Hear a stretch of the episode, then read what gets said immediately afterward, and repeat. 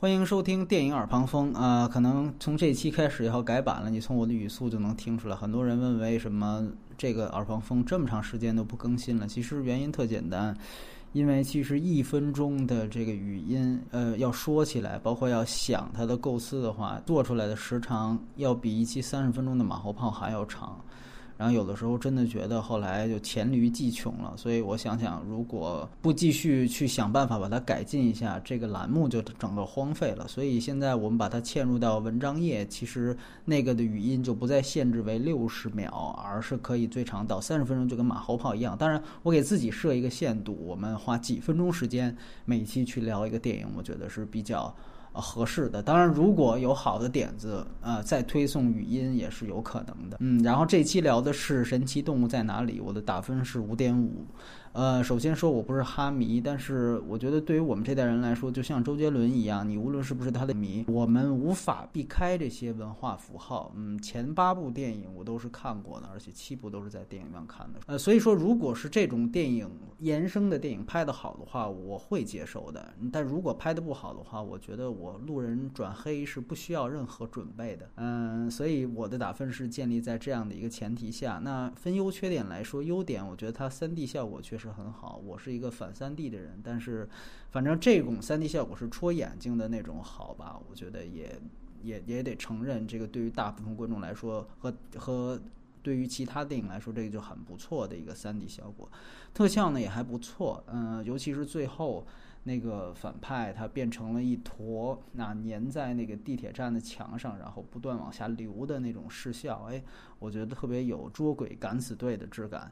那缺点的话，不留情面的讲，我觉得这个故事可以用一无是处来形容吧。我我们经常吐槽国产片常用的一个话，就叫说这个片子像小品串起来一样，这也是这个片子的问题。所有的片段都是为了五到十分钟一个的这种动物奇观来构建的。这些所谓的神奇动物，除了极个别的，比如最后那只雷鸟，算是对主线故事起到作用，对吧？让大家遗忘之外，剩下的功能。能一律都是卖萌耍贱。另外一个大减分是人设，所有主角的动机都是硬设定。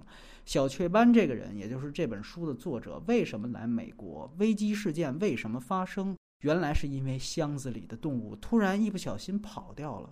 华纳，你要围绕着这个 IP 开拍五部大片，竟然开篇就想出这么一个蹩脚的原因来启程，这种没话找话的设定，就属于什么呢？属于 B 级片动作片借题就开打，岛国动作片借题就开干的这种级别。你再比如啊，小雀斑为什么在全片的冒险当中一直带着这胖子麻鸡呢？小雀斑说了，因为我喜欢他。天哪！罗琳大姐，这编剧和小说真的是两个行当，你知道吗？其实啊，好莱坞发展到今天，特效萌物还有这种高颜值的男女主角，其实已经是一个投资过亿的大片的标配了。